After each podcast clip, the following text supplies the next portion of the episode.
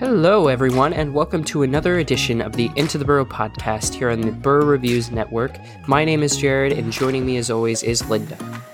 Hello, everyone. And we got a very special show for you today, uh, if for no other reason than we are coming to you not live, but pre recorded from a very snowy and dreary Lincoln, Nebraska. Actually, it's starting to shine out there a little bit. But uh, why are we getting so much snow, first of all? Like, we're we got like th- what three inches yesterday we're getting like apparently supposedly we're getting like six more between today and tomorrow like what is going on It's. I am offended by all this snow. I am hurt. I. I don't know. I called it God's dandruff the other day, and I got yelled at for it. Oh no. Gosh. I can see how that could be maybe a little offensive. I just. I, I mean, yeah. I just, you know, Wow. and it's okay. You can't even defend yourself. You gave up. You gave up trying to defend yourself. it just it's just it's snow it just it it seemed it makes sense it makes sense Hmm. Okay. I'll, I'll let that one slide. We'll move on. um, so I just wanted to let everyone know that we are still running our giveaway, our New Year giveaway, over on patreon.com slash the Burrow Reviews. Um, really, you just have to follow three simple steps. Down in the show notes, there's a link in the bio. So, A, click that link. Step two, select a tier. We have four different tiers on there, ranging from a $1 tier to a $10 tier. Um, and step three is to just join. Um, we're going to be doing a giveaway. So basically, if you join now between uh, February 28th, we'll um, we'll enter you into a giveaway, which we're going to give away some exclusive merch items and then also a couple of personalized gifts. Um, so we hope you consider joining that. Like I said, the giveaway will end on February 28th, and we're going to announce a winner um, on March 1st at 2 p.m. So you have that to look forward to. Uh, our patrons get a whole bunch of exclusive perks, Linda. They do.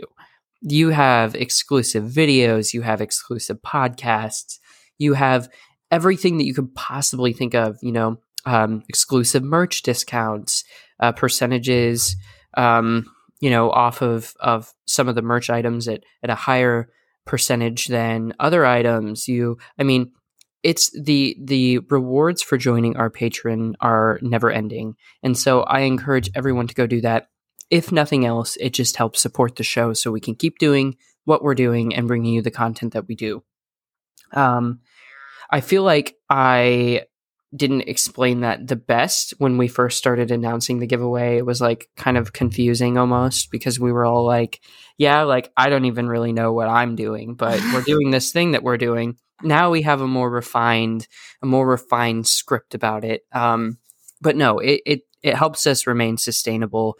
It costs a lot to do what we do to to you know do a podcast and to host a website and um there's a lot of time and effort that goes into these things and um yeah thank you if you're even considering about doing it even if you don't sign up thank you because it means the world to me that that you would even consider doing that um yeah. Uh, what else is new, Linda? well tragedy struck the Burrow Reviews today Yeah.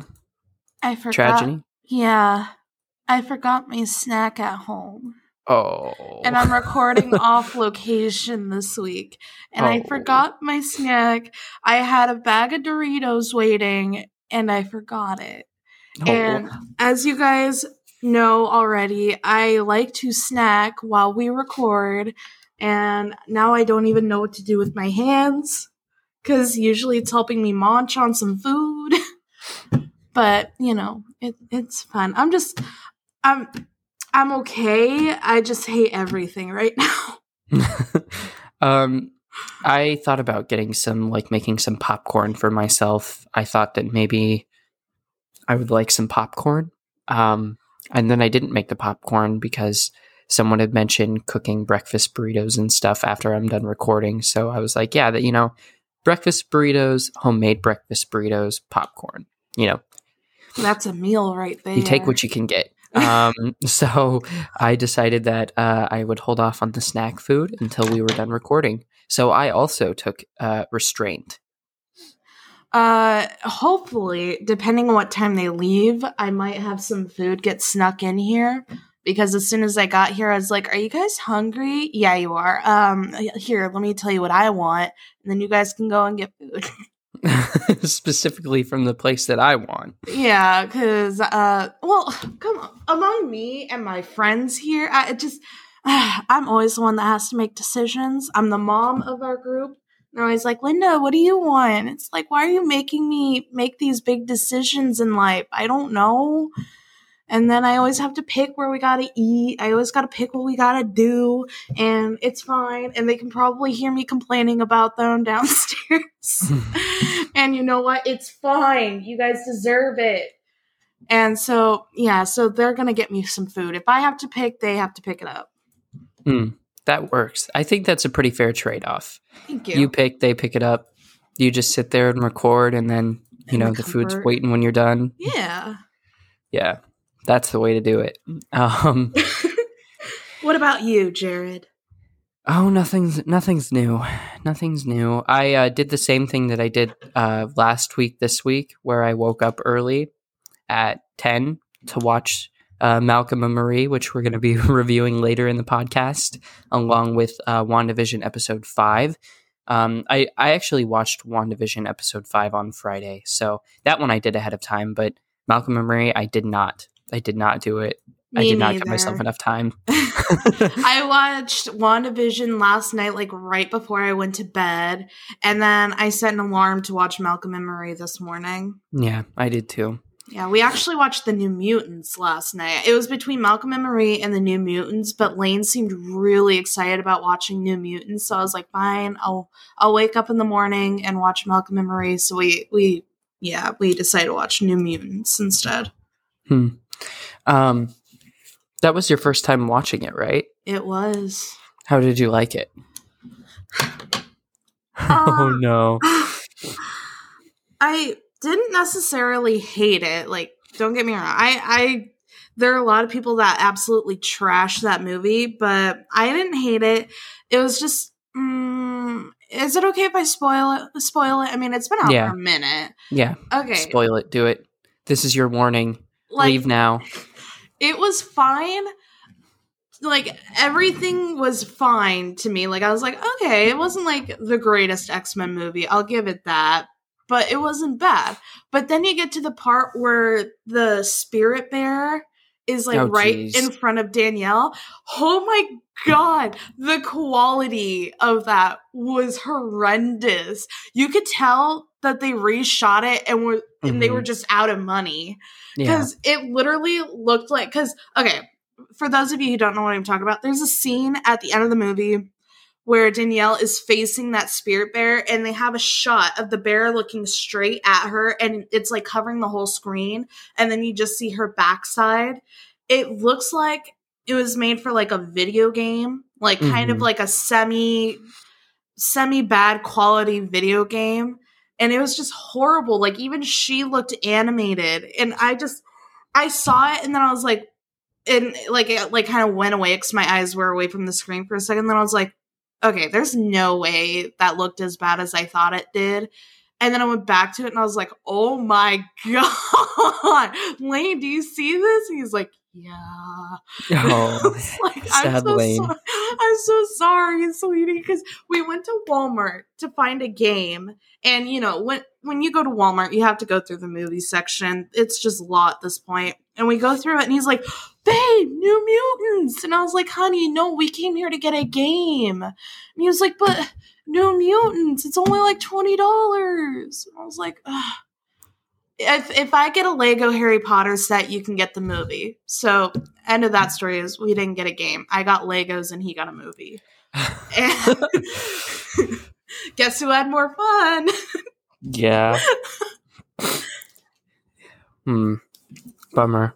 Yeah, it's it was. I mean, up until that one point, it was fine. It it had enough mystery to leave me just intrigued enough to stay through it. I liked Anya Taylor Joy's character. Um, Charlie Heaton's Kentucky accent needed a little bit of work. A little work, yeah, a little work. It was you couldn't help but giggle whenever you heard him.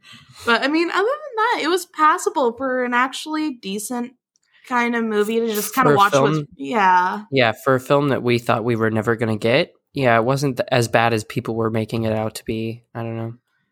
It could have been better, but oh, one hundred percent. But uh, not with awful. the amount of reshoots you got. It definitely could have been worse up until that end. Mm, I agree.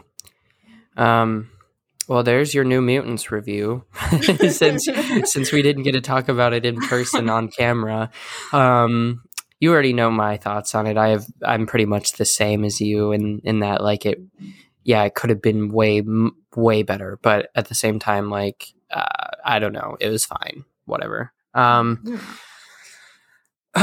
with all that down and out of the way, Linda, why don't we talk about some of the news? First, I'm going to recap a couple of bits of news for you, and then me and Linda are going to talk about the Golden Globe nominations and what went wrong because something went wrong. and we're going to talk about what went wrong and uh, give you kind of not the full list because I don't want to spend too long on the Golden Globes, but we'll give you a list of some of the bigger like categories and and kind of what it means for the Oscars and for the award seasons uh, going forward when we return. Today is a great day to start your own podcast. Whether you're looking for a new marketing channel, have a message you want to share with the world, or just think it would be fun to have your own talk show, podcasting is an easy, inexpensive, and fun way to expand your reach online. And Buzzsprout is hands down the easiest way to launch, promote, and track your podcast. Your show can be listed in all the major podcast directories like Apple Podcasts, Spotify, Google Podcast, and more within minutes of finishing your first recording. Join over 100,000 podcasters already using Buzzsprout to get their message out to the world. We use Buzzsprout and can attest that it is a cakewalk compared to some of the other hosting platforms that we've used. Podcasting isn't hard when you have the right partners, and the team at Buzzsprout is passionate about helping you succeed. So, what are you waiting for? Grab your gear that you already have, and then find a quiet space to record and talk about all your favorite things. Following the link in the show notes lets Buzzsprout know that we sent you, gets you a $20 Amazon gift card if you sign up for a paid plan, and helps support our show. We can't wait to hear your passion.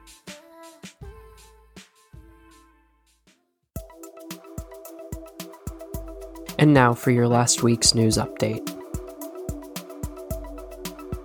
Mank leads the nominees of the Golden Globes list on the film side, while The Crown is tops in TV. Mank and The Crown each earned six nominations. Other top nominees included films The Trial of the Chicago Seven, with five nominations, and The Father, Nomadland, and Promising Young Woman, with four apiece. On the TV side, Schitt's Creek, which dominated the Emmy Comedy Series categories last year, followed The Crown, earning five nominations, while Ozark and The Undoing each landed four noms. Nominees were announced across 25 categories encompassing film and TV. Overall, Netflix leads all networks and streamers with a total of 42 nominations, 22 in film, followed by Amazon Studios with 7, and 20 in TV, followed by HBO with 7. This year's Golden Globe Awards ceremony airs live Sunday, February 28th at 5 p.m. Pacific Time on NBC. It will be a virtual show, and it will be hosted by Tina Fey and Amy Poehler. Etan Vlessing of The Hollywood Reporter writes Indie film producers raise alarm on uncertain futures, survey finds. A new poll from online industry forum Dear Producers found that 77.8% of respondents called for minimum producer fees. Independent film producers, long used to raising money for movies they believe in, report they are mostly underpaid, stressed, and face an uncertain future as the industry stands today. The Dear Producer poll asked 75 questions of in all 474 US producers who responded, half of whom were women. The survey respondents are mostly well established industry players with producer and produced by movie credits, not unknowns without credits to their name. As the poll offers a snapshot of indie film production, it reveals the business predictably went south in 2020 as Hollywood battled the shutdowns of film sets and movie theaters brought on by the COVID 19 crisis. Last year, around 42% of those surveyed reported an income of $50,000 or less. But despite being pressed to support themselves and their families, indie producers polled responded that they still liked their work, with 39% indicating they enjoyed it, quote, a good amount, while more than 50% said they loved it.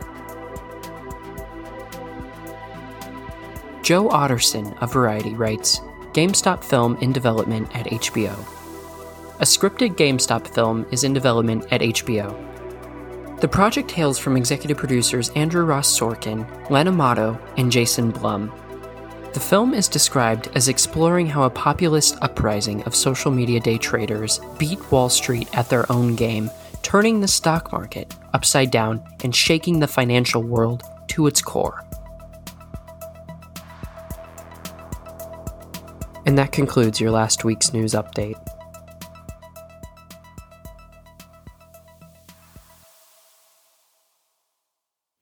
If you would like to support the Burrow Reviews or the Into the Burrow podcast, please consider subscribing to our Patreon campaign. Our Patreon offers four distinct memberships Candyman, a $1 a month tier to show your general support for what we do. It Follows, a $2 a month tier that will grant you early access to our videos before they release on YouTube. Hereditary, a $5 a month tier with exclusive podcast discussions and member only polls so you control what content we focus on each month. And finally, Trick or Treat, a $10 a month tier where you'll get exclusive videos, behind the scene content, and all of the other tier perks combined. During these times, it is crucial for us to remain stable, and with your help, we can get there. Head over to patreon.com slash the Burrow Reviews to sign up. The Burrow Reviews, your movie refuge.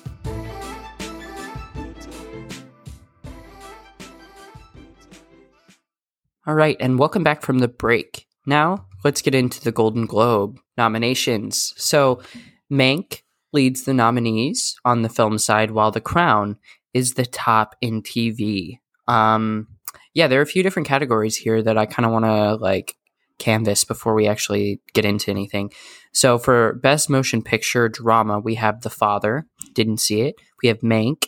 We have Nomadland, which I'm watching um, here in a couple of weeks. We have Promising Young Woman, um, which Promising Young Woman is a movie that I will probably end up checking out um, in the next like week or so if I get time during the week. And then we have the Trial of Chicago Seven. Um, based on what you know about those films, does it seem like that's accurate to what should be nominated? Uh, I feel a little unprepared for that question, so I'm a little ashamed of myself. I feel like considering like when you look down on who they have down for best performances and you see who's in those movies, I would say yes. Mm. Just for the sake of I honestly don't know what else they could have been nominated for drama at least. hmm Yeah, I mean, with your limited like with your limited amount of like I don't know releases this year, I feel like yeah, that's about what you would end up with. Um, we're going to talk about something that's not in there, but that should be in there, and it's Minari, which is in the best foreign language film category and not in the best motion picture film, even though um, it was a film made in America with, you know, I I don't know. Um, I don't know, just Oh. a, a, an American casting crew. I, I'm really confused at why Minari isn't there. Um, why they felt the need to put it in the best foreign film, um, or best, I guess I should say, best picture foreign language for the sake of the Golden Globes. Um, because, like I said, Minari had Steven Yeun in it. It um, comes out actually next week, I believe, uh, on VOD, and it was a movie that like again was made in America about the American dream.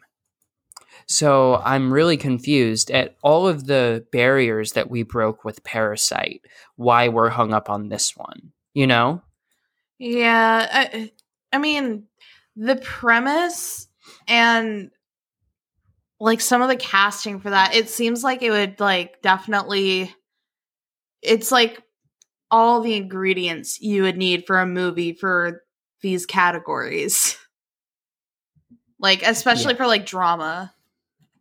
Yeah, exactly. Like uh, you watch the trailer and you think, "Wow, that that looks like a really good film." But you're not in your mind thinking, "Oh, that's a good that's a really good foreign language film." Like, hmm, no, that I mean, a, at least for me it didn't cross my mind. So, When I I'm hear foreign language, I think like an actual foreign film. Yeah. Yep, me too. I I think of something in an entirely different language, not centered at all around America. Like, um, so it's it's it's definitely curious why that's there. But anyway, we have uh, Best Picture uh, for musical or comedy. We have Borat, uh, subsequent movie film. I didn't watch it. We have Hamilton. We have music. We have Palm Springs, and then we have The Prom. Um, Oh dear. how do you feel about these picks for musical or comedy? I already told you. Yeah, you did. Okay. If I'm going to be super blunt on here, which I will, first of all, I'm calling it Hamilton is going to win. We all know that. Hamilton know. was Mhm. huge when it came out. Like everyone loved Hamilton, no doubt. Mhm. It's Hamilton. Yeah. And second of all, the prom should not be on it. Like at all. I Yeah. I honestly do not think that the prom should be nominated for a Golden Globe. It is what it is. Yeah. I- um, that's just my opinion. I'm kind of right though. You are kinda right. um, I haven't watched it, so I can't really like comment too much on it. But I, I will say that there's been a lot of discourse around, you know, on Twitter, on basically all social media platforms in the film community about why that was nominated and why it was nominated in a few different places too, not just in Best Picture. But uh, I guess you know. It's one of those things where it's like we didn't really have too much to choose from, although you you kind of had you kind of had a little bit to choose from still. I mean, Like- it even merges two categories, musical or comedy. You had Yeah. two different genres to pull movies out of, and you still picked the prom? Yeah. Um yeah. I'm I'm glad to see though while we're talking about this category that Palm Springs is on here. Um Palm Springs was a movie that I watched early on in the year and it's great. Have you seen it yet? Uh, I have not, but I mean, it has Andy Samberg in it, and he's his films are sort of a guilty pleasure of mine. So I've been wanting to watch it. It's just kind of on the back burner for now for me because there's just a lot of movies that I'm trying to catch up on. Yeah, that's understandable. I um okay, first of all, you have to watch it because it's like Groundhog Day, but in like I don't know. It, it's like a modern Groundhog Day. I mean, I know ha- Happy Death Day kind of like evoked those same feelings, but uh also has J.K. Simmons in it, and who doesn't love J.K. Simmons? Oh, so J.K. Simmons is just amazing. I love him and everything. Yeah. Um, while we're talking about performances, let's get into some of the uh, performance categories for this uh, for this list here for those pictures. So, for best performance by an actress in a motion picture drama, Viola Davis for Ma Rainey's Black Bottom. You have Andra Day for The United States versus Billie Holiday. Vanessa Kirby in Pieces of a Woman, Frances McDormand in Nomadland, and Carey Mulligan in Promising Young Woman. Um, I think those are all very deserving, like very deserving performances. So, from what I've seen, I haven't watched all of them. In fact, I haven't watched any of those that are right there. Um, but you know, I do keep up with trailers and I do keep up with clips and like watching various things about movies that I'm, you know, even if I don't watch them, you know, I still want to keep in the know. And from what I've seen for each of those performances, I think it's completely deserved. And it's kind of the same in the best performances by an actor in a motion picture drama. Uh, you have Riz Ahmed for The Sound of Metal. Yes, yes, yes. You have Chadwick Boseman for Ma Rainey's Black Bottom. You have Anthony Hopkins in The Father, Gary Oldman in Mank, and Tahar Rahim in um, The Mauritanian. Did I say that right? The Mauritanian? Uh, yes. Let's yeah, let's go with that. Okay, I think it's the Mauritanian. Anyway, Yeah. Um, I actually am not familiar with that one, um, but I am familiar familiar with uh, everything else on the list. I watched Mank and The Sound of Metal, and uh, they're both really good. Um, if I had to say who's l- most likely to get it, uh, I I kind of stray towards either Chadwick Boseman or Gary Oldman, to be honest. Um, Yeah. I would be surprised if it was anyone other than one of those two. Um, I haven't seen Black Bottom, but I, you know, with the untimely passing of Chadwick Boseman, I can't help but think that they might try and, you know, uh, I don't know, give it to to Chadwick Boseman just as like an honor award. I can see them going kind of either way. I can I can see them doing either one to be honest. It's yeah, I mean he he is a good actor. He's an amazing actor, don't get me wrong, but I I hope that if they do give him an award this year, it's to recognize that more than anything Mhm. because that's what he deserves is to be recognized as a great actor. Yeah, yeah. Um,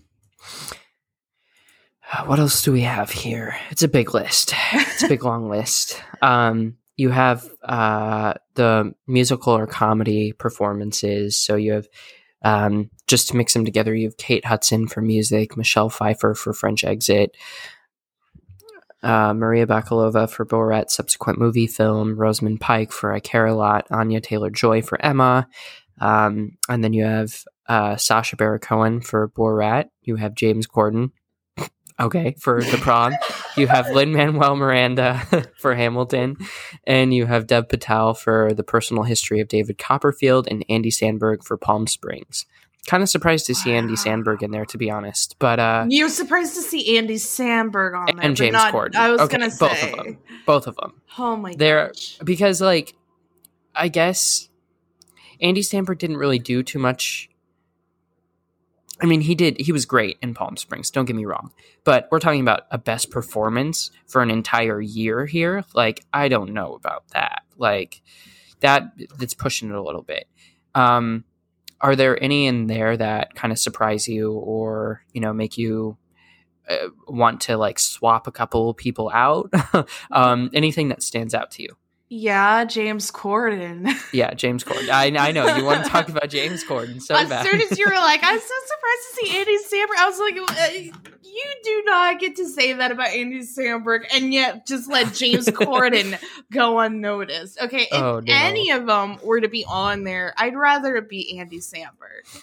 well, true, me too. I, I mean, let, let me clarify. I feel the same. Wow. what about James Corden makes you want to swap him off the list?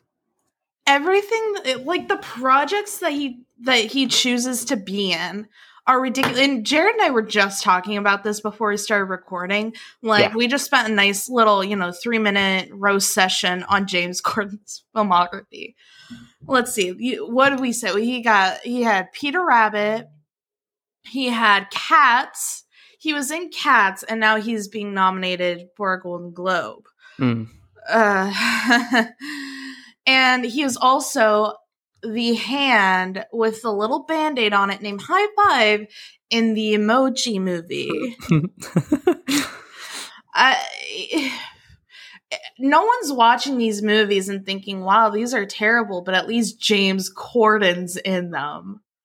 Like no no one's saying that. And Hmm. you know what? No hate towards james corden but he no no absolutely not yeah. Um, yeah, the only thing that he really was okay in is Ocean's 8, and that's barely.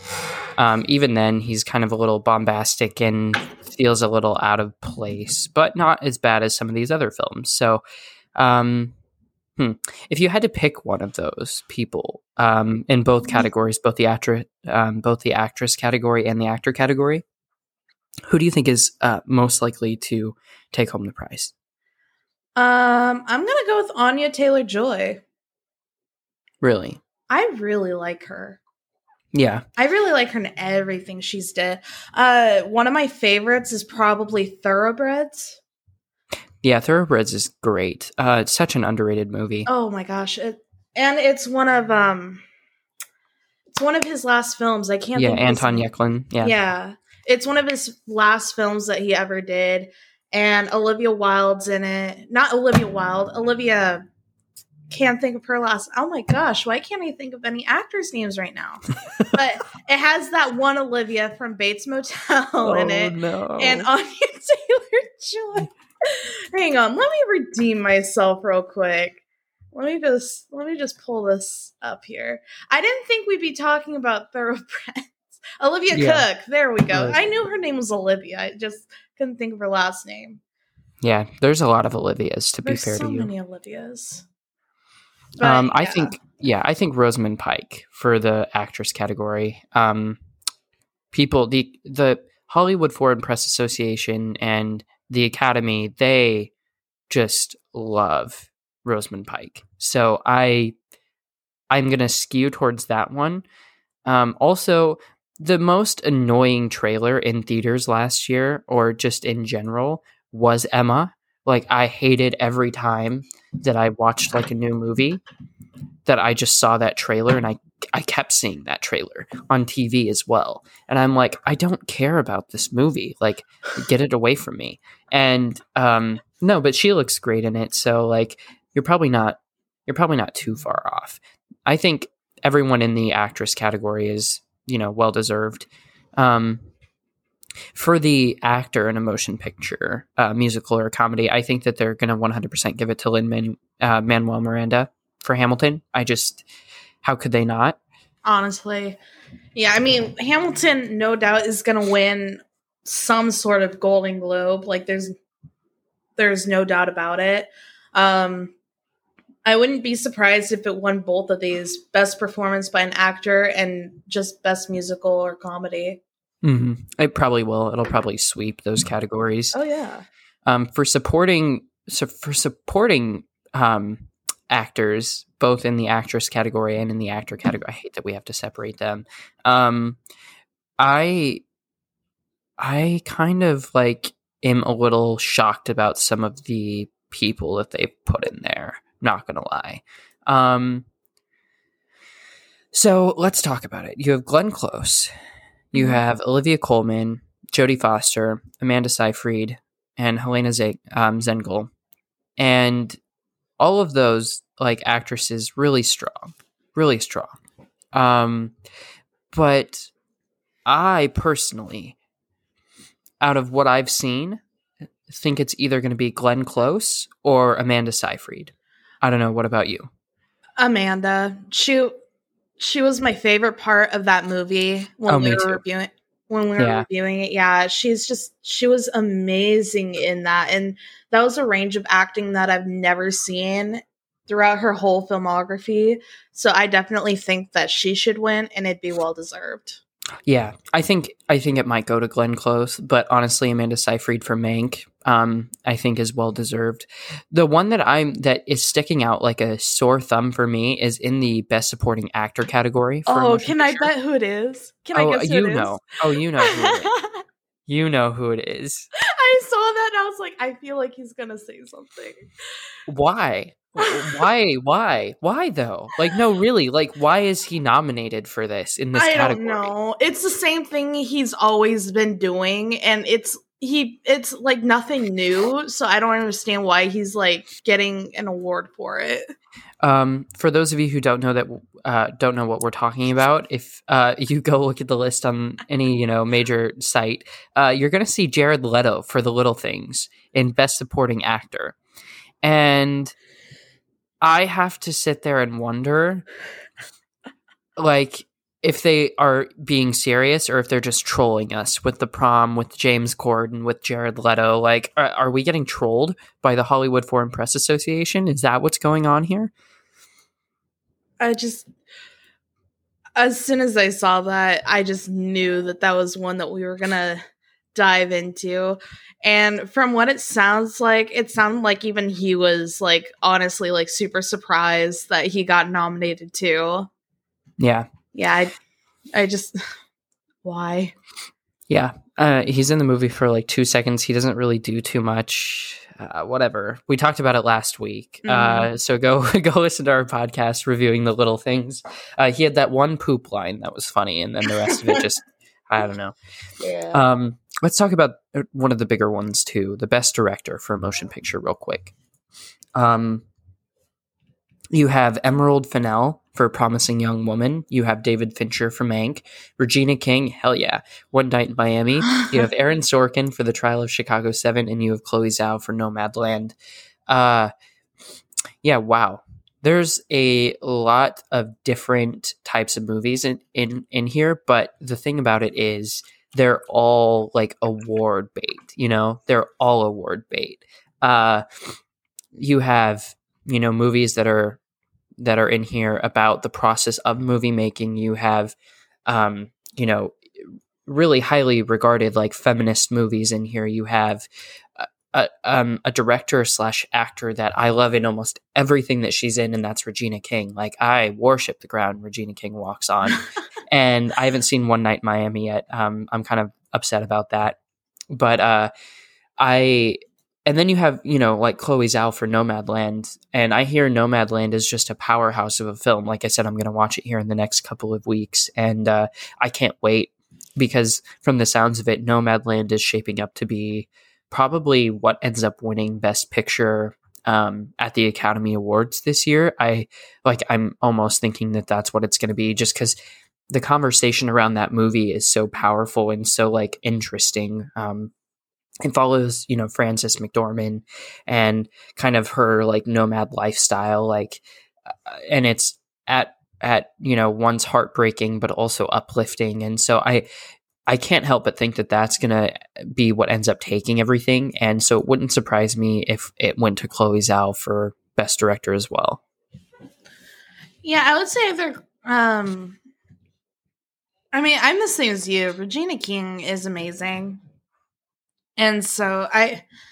a part of me just I I can't tell if it's just you know because I really want her to win, or just because like I really like it's like you know no doubt in my mind she will win type of feel, Mhm. but she'll win. She's gonna win. she's gonna win Yeah. all right She'll win. placing the bets um yeah so those are like the the big main categories um we just had to kind of talk about it because it is kind of relevant uh i guess um even though i don't think we should be doing award shows this year to to be quite honest um i am glad to see that you have like bob odenkirk for better call saul nominated again um, because Better Call Saul is amazing and it's never going to get any awards recognition. And it makes me sad because it's going into its last season. Maybe it has a chance next year too, but I'm not really sure.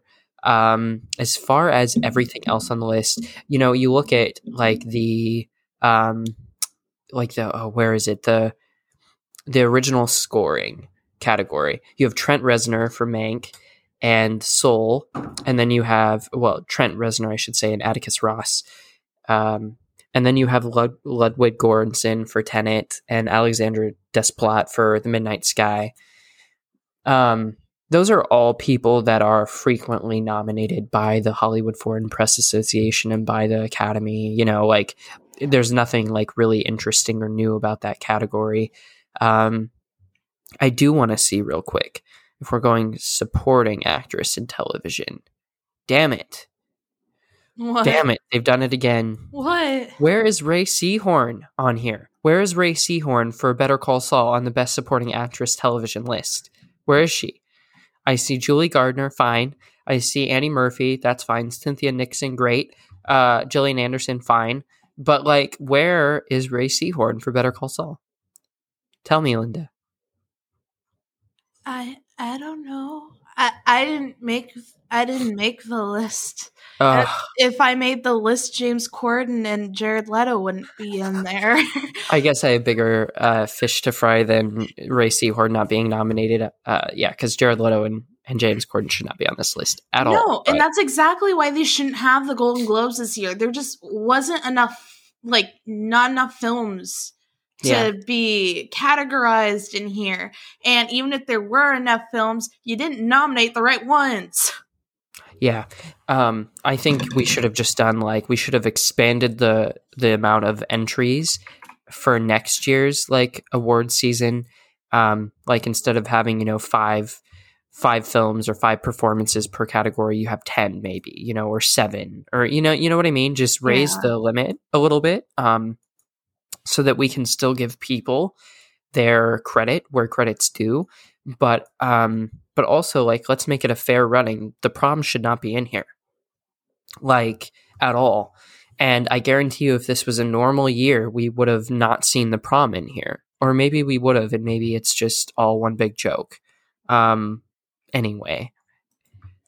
Well that that t- took a dark turn. Um, um, you can just so- hear the guys that put up the nominations just giggling in the dark. Like, Yeah.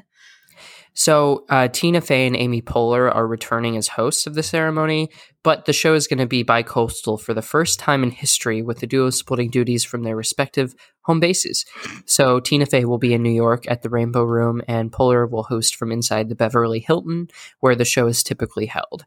Um, so they're kind of do the, doing this like distancing thing, whatever. Um, I guess it's fine. I mean, they're they're good hosts. This is going to be the fourth time that they're hosting the Go- the Golden Globes, um, and they hosted for uh, three consecutive years from 2013 to 2015, and then we haven't seen them really since. So they're back, um, better than ever. I guess you know it's supposed to, I guess, evoke a sense of nostalgia.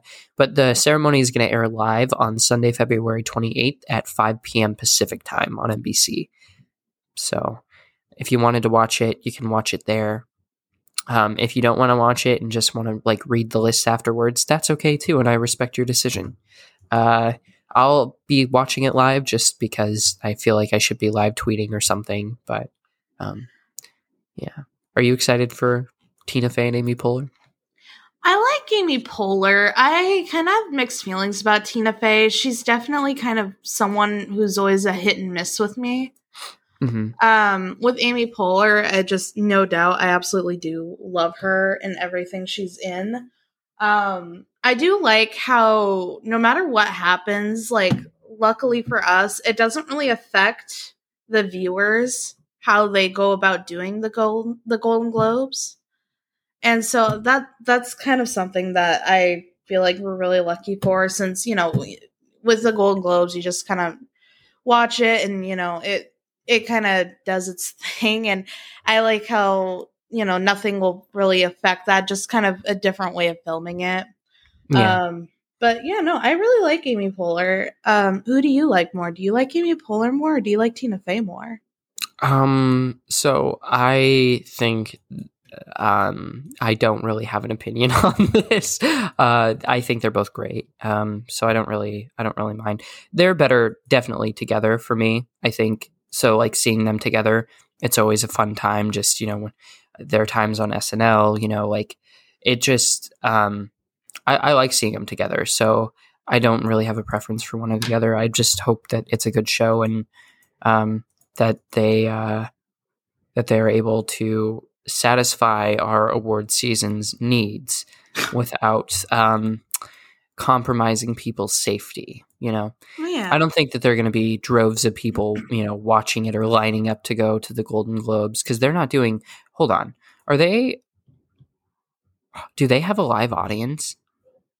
I don't know. Like a part of me was kind of like I was kind of imagining how they were going to go about that. Like are they just going to host, you know, from these locations and then all the other actors are just going to be sitting in their gowns and their suits at home just staring at their laptop and then like get like an email of their reward? Like let's just mail the Golden Globe to you. Oh, they are a virtual. It's a virtual ceremony. Okay, fine. That's fine. Um, yep, keep people's safety in mind. Whatever, if you're going to do it, I guess do it that way.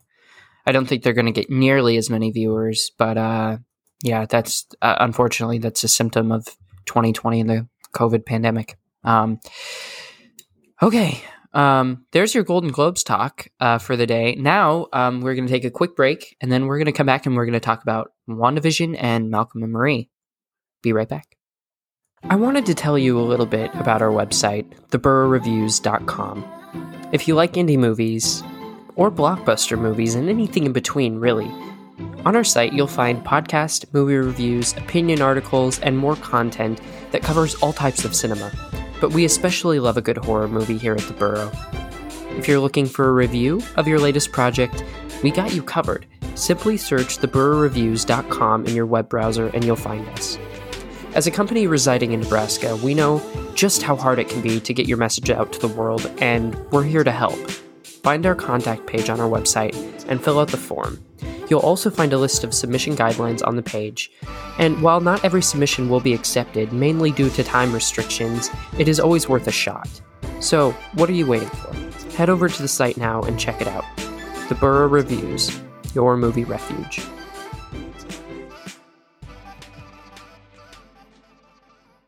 And welcome back to the show, everyone. We are going to talk about our weekly recap of WandaVision here.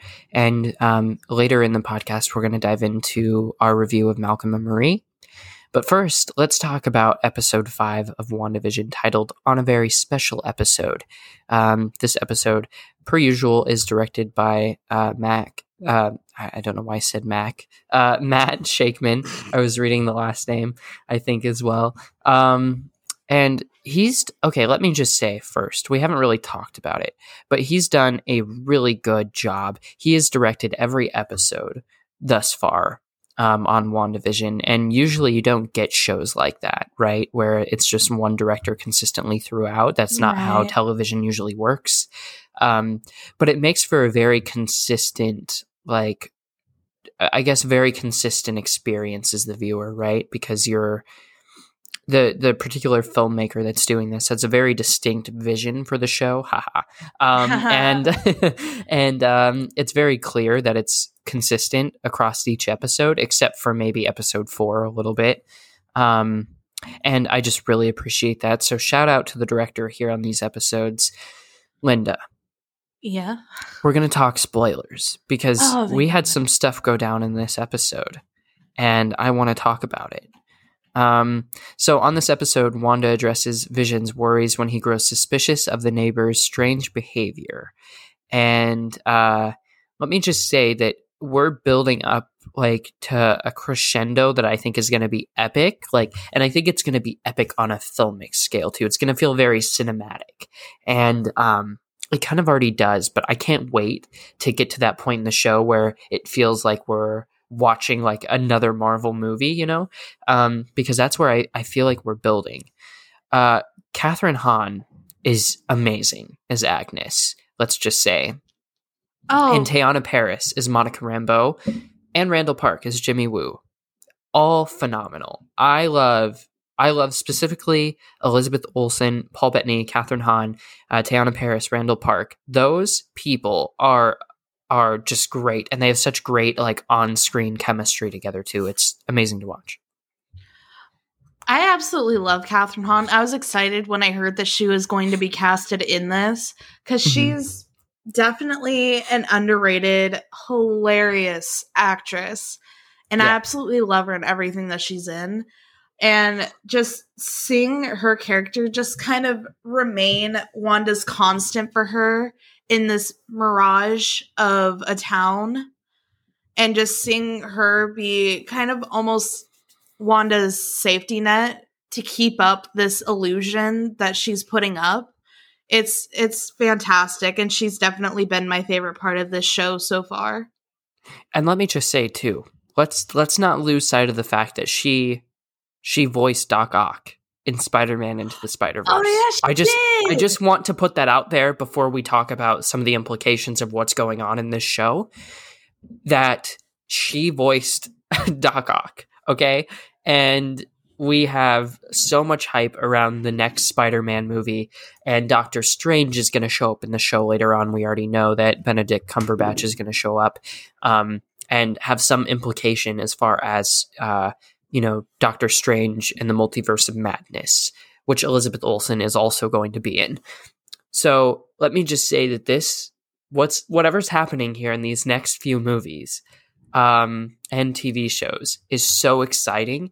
And the fact that they, I, I didn't even realize that she voiced Doc Ock until like literally an episode ago, in episode four, when I was watching that one. I was like, I was like looking at the cast and yeah, she's not really very much like a part of that episode, but I was just looking at the cast list and I was like going down and I was like, oh, Agnes, yeah. And I and I like looked at her filmography and I was like, oh my god, like oh my god, we have to talk about this immediately on the next episode.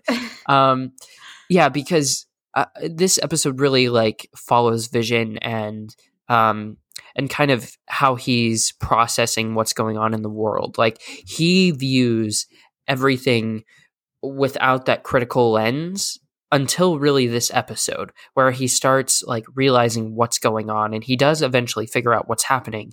Um you know wanda apparently what the episode like informs us of is that wanda like nine days after the events of avengers endgame went and stole vision's body and then you know created this town of westview and kind of resurrected him. Uh, she has so much power and she was able to resurrect him but Vision can't remember anything from his past life. He can't remember anything outside of Westview. And the tension that that creates in this episode specifically, it kind of boils to a head.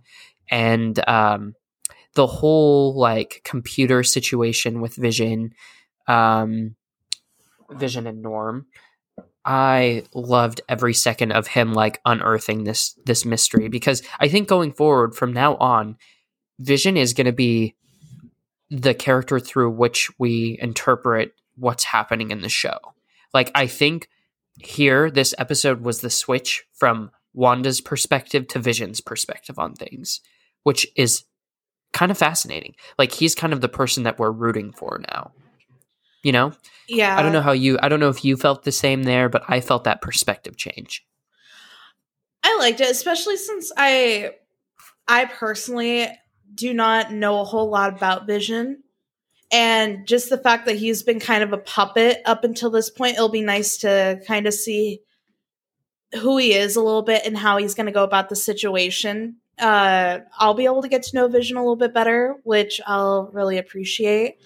Uh, the thing that blew my mind, like, I'm so glad that this is spoiler filled because I need to talk about this. Uh, Yeah. up until this point, most of us, if not all of us, were kind of under the impression that there was something wrong with Wanda and that there was something going on with her and that she needed to be saved. I was completely blown away by the fact that she is in total control. Like she knows what's going on. She's Mhm. like conscientiously On some level. Mhm, doing yeah. all of this and i i get the reasoning behind it and it makes you super empathetic towards her and it's super depressing. But i just you guys have heard me. I totally thought that there was something going on with her despite the fact that she was causing this. I i already knew that. I just i did not think that she was intentionally doing what she was doing. Yeah. The intentional aspect of it, clearly, she's kind of off the deep end. And the fact that she's basically tormenting these people by making them live in this sitcom. Like, I, when Vision is talking to Norm and he gets Norm to basically snap out of it for a second, and Norm's like, you know, where am I? What's going on? Like, help me. Like, she's hurting me. Like, I'm, I'm Oh. trapped. Like, that was so sad it was sad and then it makes you think about literally every single person in that in that world that she exists in that she has just under her control. And you know vision's like hey no this is like this is wrong. Like this is wrong. And also we have to talk about the twins billy and tommy because uh you know obviously last episode you know wanda had twins and they're growing up so fast. It seems like they're in control of when they can age and they're in control of their own self, which is super interesting because you would think that Wanda would be the only one able to control things. But no, apparently her twins are. And we learned also that it's not necessarily that she's creating things, she's manipulating things that are already like in reality, that already exist. She's just able to manipulate their matter. Um, and so, what implication does that have for her kids who age? Um, also, I love that we got um, Julian Hillard um, or Hilliard. I don't know how you say his last name, and Jett Klyne as an older like uh, Tommy and Billy because I love Julian Hilliard from The Haunting of Hill House. and Bly Manor? Because uh, he's in Bly Manor, isn't he? Uh, Julian. No, he wasn't. No, but oh, oh my but God. he was just in Hill House. Okay. Yeah, he was the cutest little version of Luke. Oh my gosh, he was just like he was just the most adorable kid on Hill House, and he was also like one of the saddest kids on Hill House, and it was just oh, I I loved him in Hill House. It was just, uh, yeah, I, I can't go into it. I'm hopeful. I'm I'm hopeful that we'll get more of the the twins of Billy and Tommy, and we'll kind of see how their arcs go. Um, there also was a dog this episode, which, um, you know, the the kids got a dog somehow. They brought a dog home, and and uh, both Vision and Wanda were like, "Hey, you know, maybe you need to be a little bit older," because they were five at the time, and then they grew to ten. I believe they grew to ten. Yeah, and they like in that moment, that that Wanda was like, "No, you're too young for that," or Vision was like, "No, you're too young for that." They just grew up um, at their own will, and so that's what I'm talking about. How they're able to control their age, and it, it seems like a lot more than they lead on. Um, but uh, you know, they had this dog, and and you know, the dog goes missing after the drone incident that happens. Basically, Sword sends in a drone to try and basically kill Elizabeth Olsen. Um, you know, to kill Wanda. Yeah, and, that uh, director needs to be fired. The, oh, oh, yeah, no, Hayward, yeah, one hundred percent. Um, and he's just kind of a he's just kind of a dick, to be honest. And uh, I get I get that he's like worried about the people there and whatever, whatever. But and what she's doing is wrong. But I don't think trying to kill the one of the most powerful superheroes is the way to go about that. Um, I think there might have been a better approach um, because you just you just pissed her off and then she comes out of the hex too to like basically throw the drone back at them and be like hey don't do it again or i'll kill you like basically is what she said she was like don't mess up you know my reality here. Um and yeah so you have that going on with sword and them sending in the drone. But uh, the dog goes missing after the drone goes in and um, you know no one knows where the dog is. Well eventually it's learned that agnes has found the dog and apparently the dog's eaten too many leaves in the bush. Yeah right. Agnes totally killed that dog. Anyway um, no she did she did kill the dog uh, i just loved how otherwise do you think different? Do you think that she didn't kill the dog? It wasn't what you said. It was just kind of how you said it. Like, yeah, yeah, no, she killed it. She killed it. um, and so you know, she brings the dog all wrapped up in a blanket to the kids, and Wanda, you know, teaches them that you know death is a reality and you know you can't escape it. And and the kids were like, but you can fix it, like. But you can reverse it, right, mom? Like you, you can do that. You have the ability to do that. Why aren't you doing that? and it was kind of this i don't know almost it was kind of actually like a little heartbreaking not gonna lie but you know she's kind of being a hypocrite in that moment because like you you brought vision back to life like why why oh why not and i get that she's trying to live in this reality that she's not actually like a superhero and she she doesn't clearly she doesn't want to live that life anymore you know? She just wants to be in her fictional sitcom with vision mm-hmm. and and she just wants to be left alone and it's kind of tragic. Um is there anything else that you want to touch on before we get to the reveal at the end? Uh, you're first of all i'm just going to warn you right now you're not going to like my opinion about the ending. Oh. Uh second of all yeah no that director straight up needed to be fired. Uh you can tell he definitely is just like reacting kind of out of panic mm-hmm. instead of just like actually taking into it yeah instead yeah. of like being logical about it actually taking into account what's going on.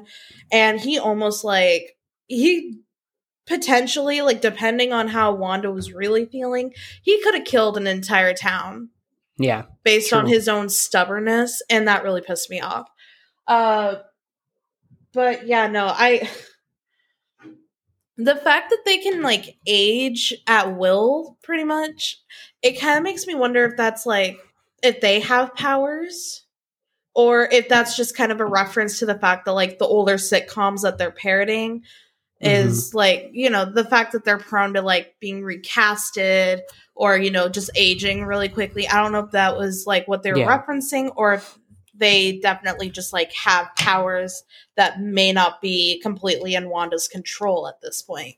I think so. I do. I do think so.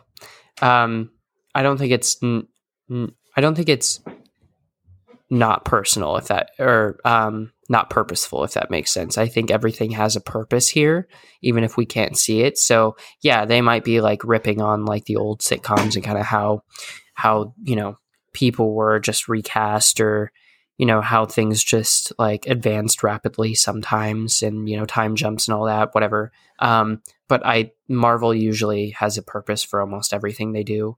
And so I have to imagine that there's a bigger reveal there. But um and also can we talk I'm so sorry, just like one okay, the opening credits when mm-hmm. they're like doing the little like casting announcement for this mm-hmm. version of the show, the fact that they had Vision's makeup on kids. yeah. Oh my god. I know that kind of threw me for a loop. I loved that intro. I I felt like it was a little too long. Like it felt too long almost, but uh I loved it. Like clearly there's a lot of care and a lot of love for the past and and how television, you know, has been since its inception and you know yeah. the invention of the sitcom and the meaning uh, that it carried throughout the years. You know, you you have this whole culture in America that basically is centered around these sitcoms. You know, of of peace and love and family, and um, and like that's carried not only through you know the early 40s and 50s, but all the way up through t- till now, till today, and um, those themes are still relevant in our culture, specifically here in America, and um, yeah, no, it they're doing a really good job at like recreating those things. They are. Yeah. Um, so I give a lot them, of a lot of yeah. love, a lot of creativity is going yeah. into it, and it's definitely appreciated. Yeah, I give them a lot of credit for it. Um, so I, I, I I've got to talk about this now because you, I'm curious. You've sparked my curiosity because you love this person that shows up at the end of this episode to knock on the door I you love this person. I do. I love and, him so much. But and so at the end, you know, we we get to the end and Wanda and Vision are fighting, and then there's a knock at the door, and and Wanda goes to open it, and what do we what do we know? It's um it's her brother Pietro uh, Maximoff that's at the door, and you only get the shot um, it's an over sh- over the shoulder shot from the back, from behind him. So you only see the silver hair, and immediately you're freaking out. But then you start to realize the longer they sit on the shot, that's not Aaron Taylor Johnson's head. Like, who is this? What are they doing? Like, and then we get the full reveal. It is Quicksilver, but it is Evan Peters playing Quicksilver. Now, now, I know what you're thinking. Does that inherently mean that it's having to do with anything in the X Men films that um, were produced by Fox. Maybe. We're really not for sure right now whether or not this is the Quicksilver from X Men or if this is just a nod. Really, we don't. We don't know yet. Um, but I would wager to bet with everything that they're doing between the Spider Man film, between you know, casting Kathryn Hahn, something is happening here. Something big is happening. And I'm excited for it. It gave me goosebumps. Now, I imagine you might have had a different reaction to it. And so I'm really curious to know what you thought. Okay, my dad and Lane both know what I'm talking about because they're the only two that I really talk about with when it comes to WandaVision, and I've expressed my opinions to both of them all week, like in anticipation for this episode. Don't get me wrong. this is completely like personal preference. And, you know, I, I know it's not everyone's opinion. And honestly, they, this is probably what they should have done. That just doesn't mean I have to like it. Uh, mm. I love Evan Peters. I love him so much. He's an absolute adorable little guy and he's a sweetheart.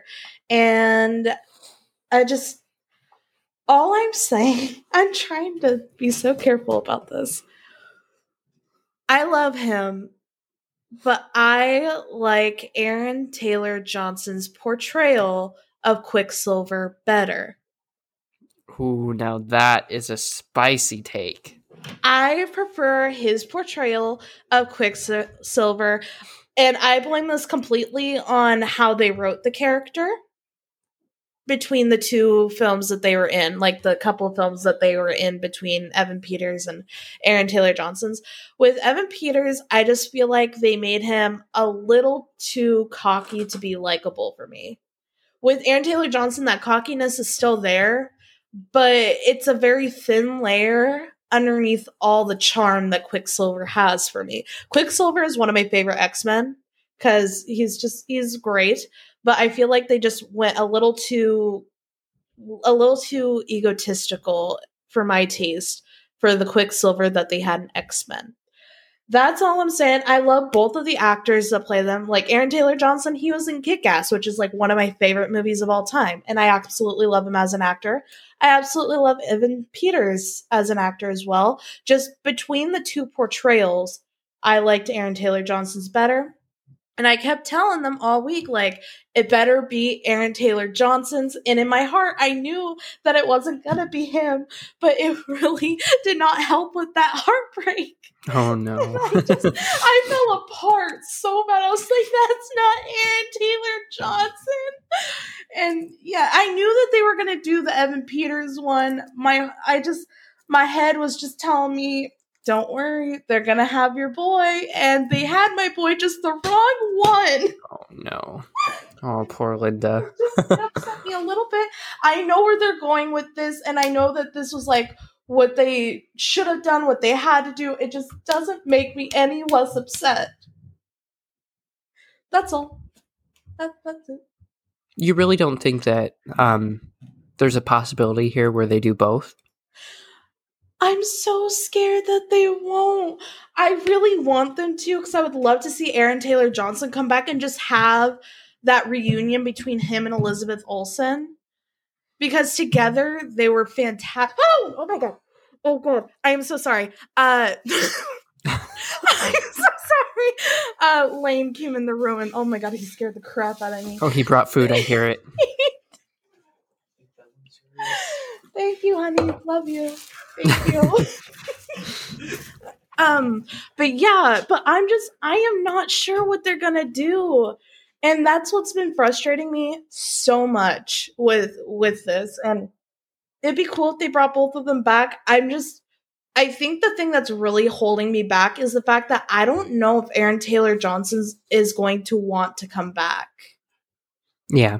Like I feel like if that he doesn't. Yeah, and I feel like if if he doesn't come back, that's probably going to be the reason why. Like they'll ask him to to come back and make another appearance and he's not going to want to, which is fine. Like if he doesn't want to come back, that's that's on him, but that would just that would upset me. Mm. But if he that's wants fair. to break my heart, that's fine. um yeah, no, I'm excited. Uh, I I think that you're still excited on a certain level. You're just I am. It's you just, just yeah yeah it hurts. It um, that's fine. Um, yeah, no, I'm excited to see what that means going forward for the show. Obviously, Doctor Strange is going to show up at some point. Who knows what's going on here? Doc Ock killed the dog. Um, I, I I don't know what's happening, and I almost have to wonder if Spider-Man 3 is also going to be affected by well it is. It, it's going to be affected by whatever happens in this show.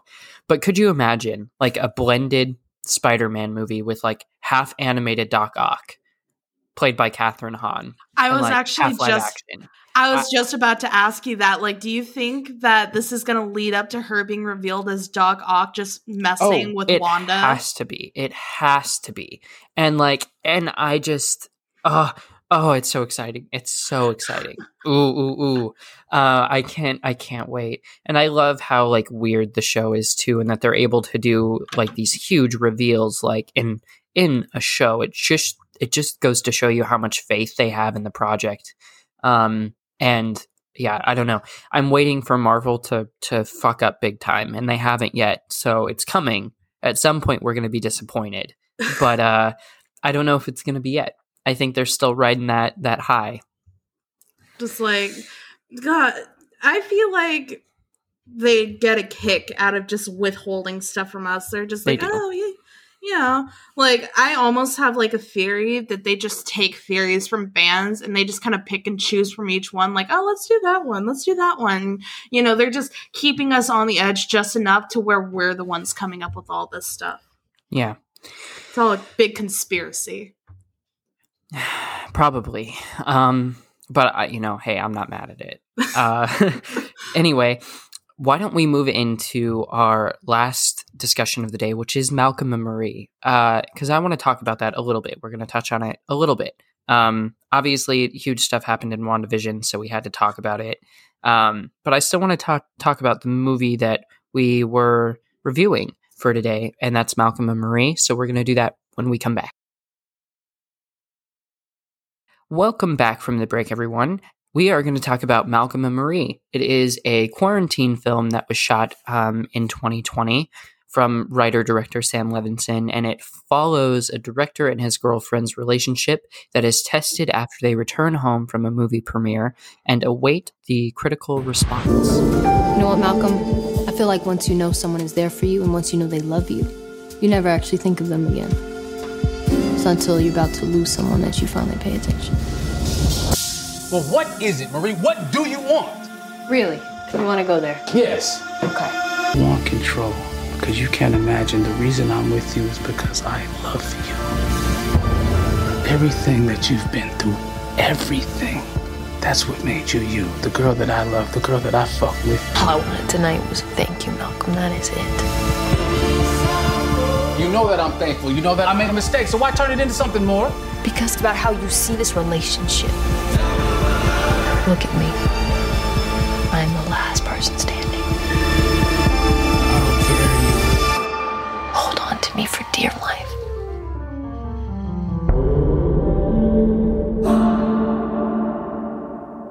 It stars John David Washington and Zendaya, and that's all you need to know about the film because really that's all there is here.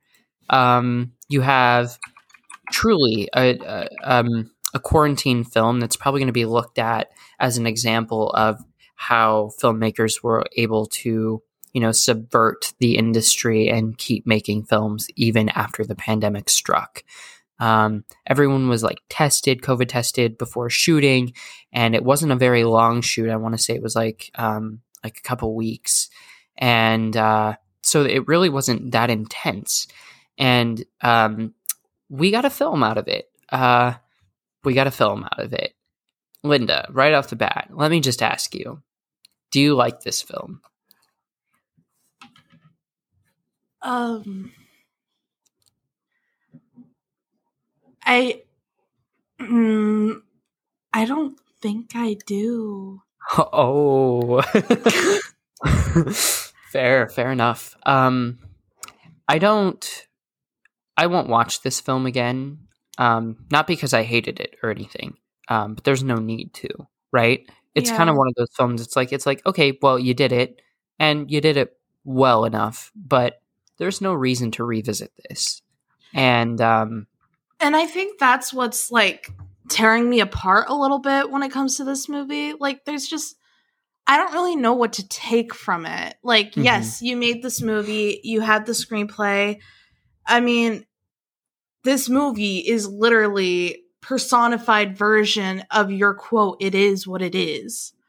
yeah, Like, that's that's the only thing I can make from this film is it it is what it is. It was just a couple fighting at 1 a.m. about the relationship while they're waiting for the review of John of Malcolm's movie after the premiere.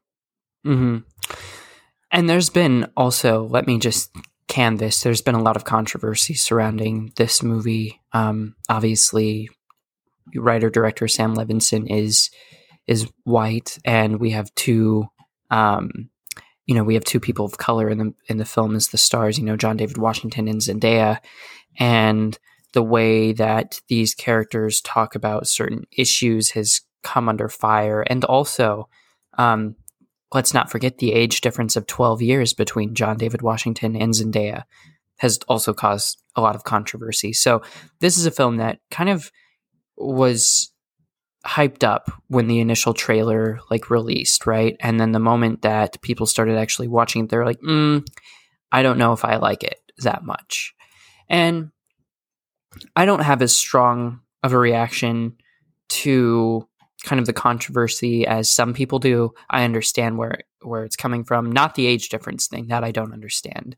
Um, but you know, I guess the way that Levinson captures these issues and talks about the issues and it, obviously there's a discussion to be had there about who gets to tell what story but we're not going to get into that discussion today i'm just letting you know that it, it exists um, what we are going to talk about is the way that it was shot uh, so you have this like beautiful like crisp black and white film um, that really like i think accelerates the the plot of the of the movie, right? Um, they they make references in the film to to jazz and and how jazzy a film is, and this is a jazzy film, a little bit.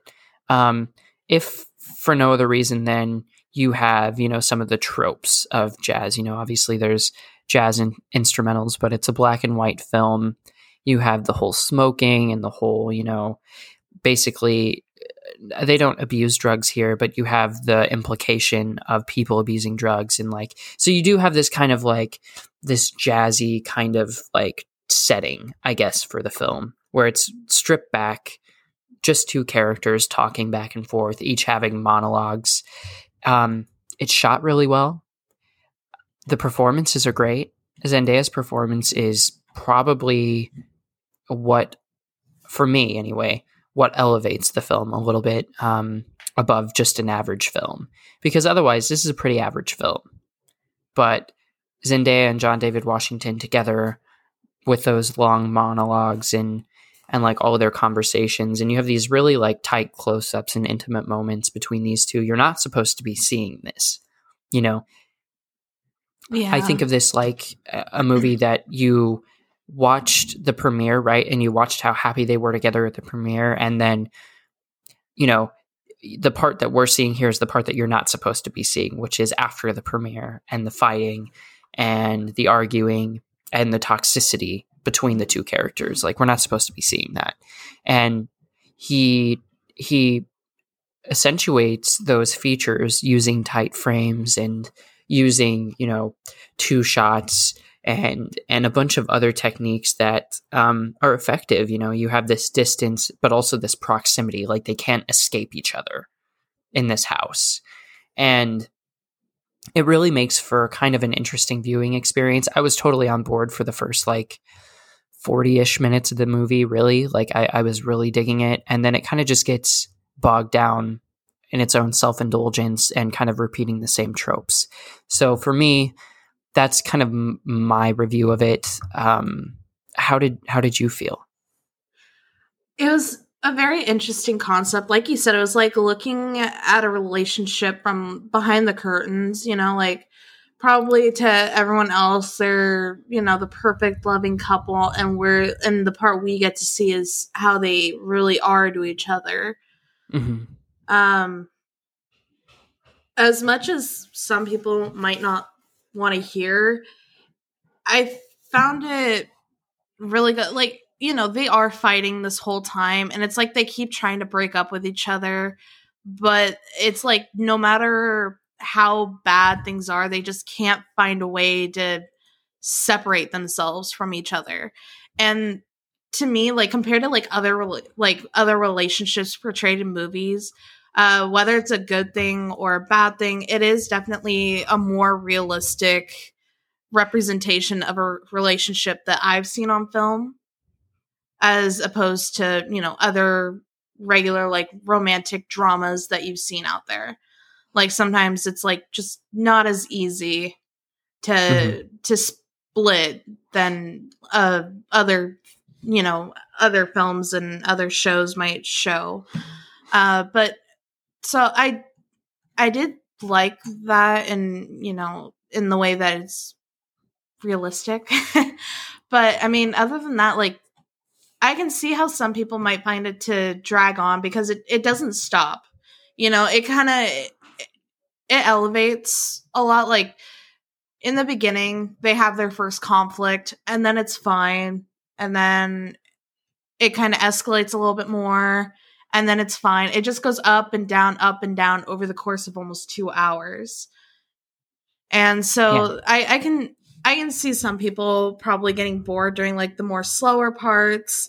Uh, mm-hmm. Uh, but I mean, there's there's definitely just more to it. Just you know, keep watching. Uh, but yeah, it just I don't know. It's just there's it was fine. Yeah, there's not much to say about it. It's just kind of just watching this relationship unfold on itself a little. Yeah, I um like I said, I watched it fresh before I started recording the podcast, and uh, and you did too. And so, like, we're still sitting on it. Um, I think my initial like rating is a seven out of ten, or a you know three point five out of five. Um, I'm not sure where you stand, but I could definitely have the potential of lowering my score the more I sit with it. I don't know about you. I would say about a six out of 10. I mean, I don't yeah. regret watching it. I don't feel like it was a waste of my time. It was, it was interesting. It's just definitely not a movie that I would look at and want to watch again. Yeah, I agree with that. And yeah, that's what I meant by like dropping my score. It would be a six the next time I dropped it. I don't think it's an average film. I think it, you still got good performances there. God, without those performances, though, this would have been atrocious. Oh. Like this would have been so self indulgent, and I I wouldn't have been able to handle it. Um, some of the script is repetitive and kind of uh, loggish because it John John David Washington's character just talks about the same thing over and over and over again. Like Malcolm is just going on and on and on about this white critic from the LA Times, which, you know, according to a lot of people, um, is a real person that Sam Levinson is like attacking there. Um, oh. This critic from the LA Times that gave Assassination Nation a bad review. Uh, and I, th- you know, a lot of people are speculating that he's just attacking her. And it honestly, it kind of seems like it. Like it's okay to make you know the joke a couple of times, but then you just keep going on and on about the same yeah. person, and it kind of seems a little pointed. Um, but uh, yeah, I won't even touch on that. That again, that's just conjecture. But I'm saying that there's been a lot of like controversy surrounding this film, and like, so how do you like review it without mentioning all of those different things? But just we're the the way that we're talking about this film is on a very basic like film level like how was it made like is it effective and i think it's effective to a certain point but the script um, s- prevents it from being you know really like any more than just you know mildly effective because it could have been could have been really intense and it, it was at different parts right? Um, right. but it just didn't re- reach its like full potential. And uh, so that's unfortunate but you know still better than the little things in my opinion. So and i will um, give them that. I feel like on paper marie probably was portrayed as overly emotional and malcolm as just like a selfish ego e- egotistical like asshole and thanks to zendaya and john david washington they at least brought a little bit more depth to their mm-hmm. characters to make it you know yeah so then it's not just that but yeah i feel like it, and they did the best they could. They probably did. You're probably not wrong there. um, so there you have it, the Malcolm and Marie review. We were really excited for this movie. Bummer. Um, kind of not not really. A little bummer. A little bummer because we expected more, but not a bad film. I think is the consensus that we both have. Mm-hmm. Um, so there you have it. Um, we're gonna take. I know. I know. I'm going to say it again. We're going to take one more break. Um, but then we're going to be back and we're going to tell you a little bit about what you can stream um, through the week here that debuted over the weekend. And um, yeah, we'll return in a minute. I'm sure you know by now, but we have our own YouTube channel. There, we upload video reviews of the latest television shows or movies and stream gaming content weekly. We have a goal to reach 100 subscribers by the end of the year. Right now, we are about 12 subscribers away from reaching that goal. And it would mean everything to the team here to be able to accomplish this goal. Simply search the Burrow Reviews in YouTube search bar to find us. Make sure to not only subscribe if you like the content, but to give the video a thumbs up and ring the bell to make sure you receive notifications of when we upload or go live. The Burrow Reviews, your movie refuge.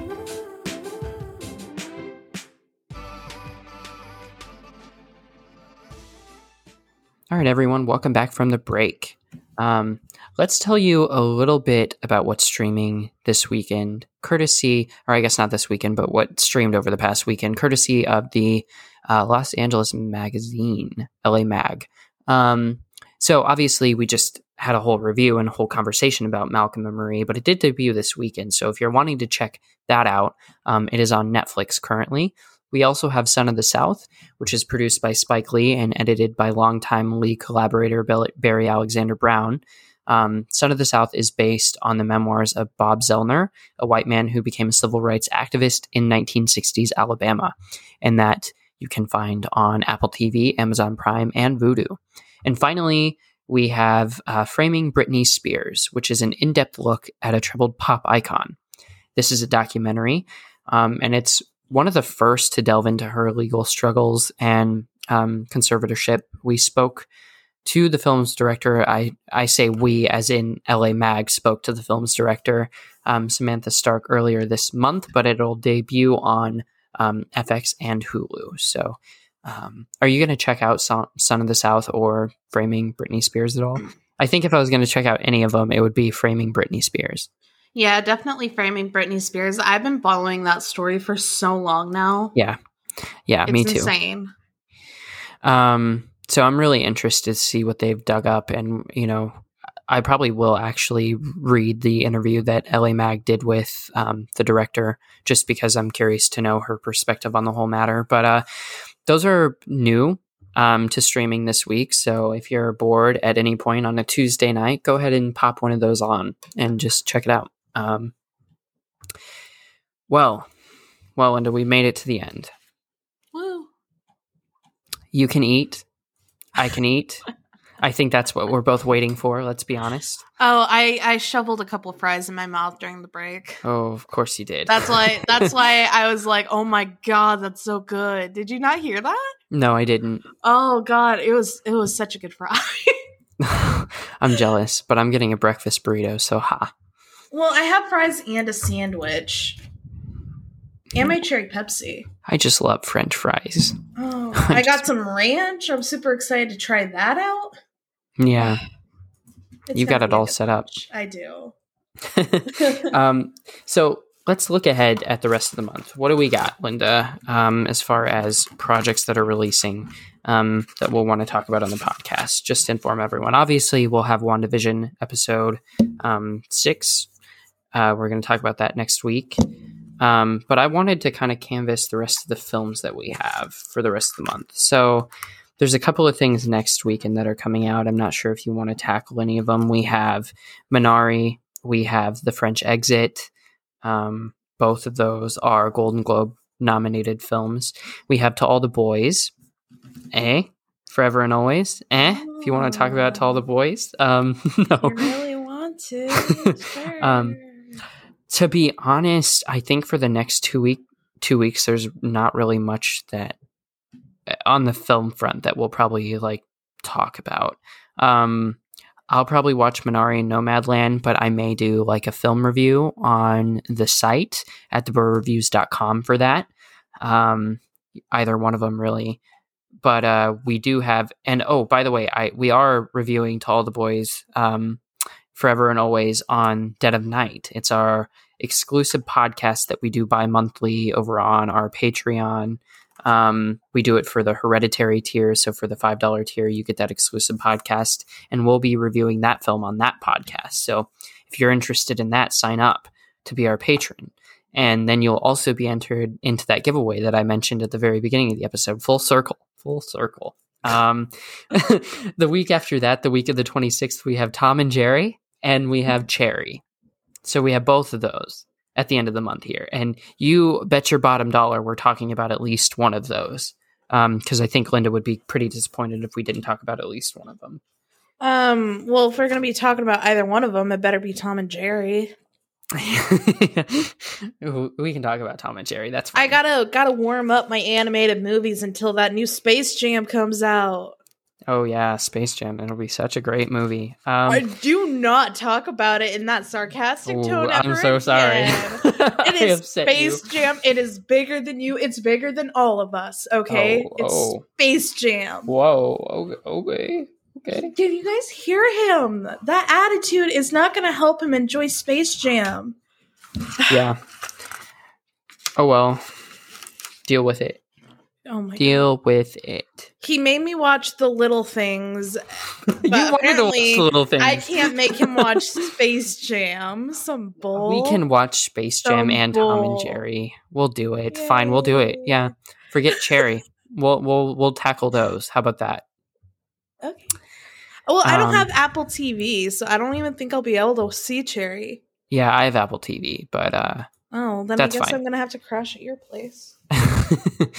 um COVID, Linda, COVID. Although I do have your gifts here still, so maybe. Um Oh still gotta yeah, I need you your gifts. your gifts. Um yeah, we have to do an exchange still. That's how far behind we are on, on Christmas, everyone. We're months away from Christmas and uh, we still have not given each other gifts yet. Um well, keep in mind the last time we saw each other was back in October for the film festival. yeah. Yeah. Yeah, that's got to be changed. Oh, I know. I know. Without the guilt of being like I shouldn't because of COVID. Yeah. I'll just wear a Um, mask when I come over. It'll be fine. Yeah, it'll be fine. Six feet apart. Yeah. I'll just Um, chill with Henry and Lily on the other side of your apartment. We've rearranged the whole apartment too from when you were here. Again? Yeah, Oh my goodness. Jared, we keep doing it. keep your stuff still. I have a problem with it. Nothing You know about is- that. I know. Just Uh, I I also know your problem with like starting stuff and like making sure that it gets finished because if it's incomplete, it's just going to drive you nuts. yep. Sure is. Yeah, I can't even take a break to eat the podcast. I'll probably have to eat while I'm editing because I can't take a break for one second. Um, yeah, that's just how I am, everyone. it really That's is. just how I am. Um, so yeah, we're gonna come back next week. We're gonna talk about WandaVision. We're gonna talk about all of the Super Bowl trailers that we're gonna get today because we're recording on Sunday, and then you know um, whatever else may come up throughout the week in news, we'll talk about that. But um, with all that down and out of the way, you all have a great rest of uh, your week, and hopefully, and hopefully, it's not snowing wherever you are like it is here, because I'm about sick of it. But anyway, thank you so much, everyone, for listening. Have a good week.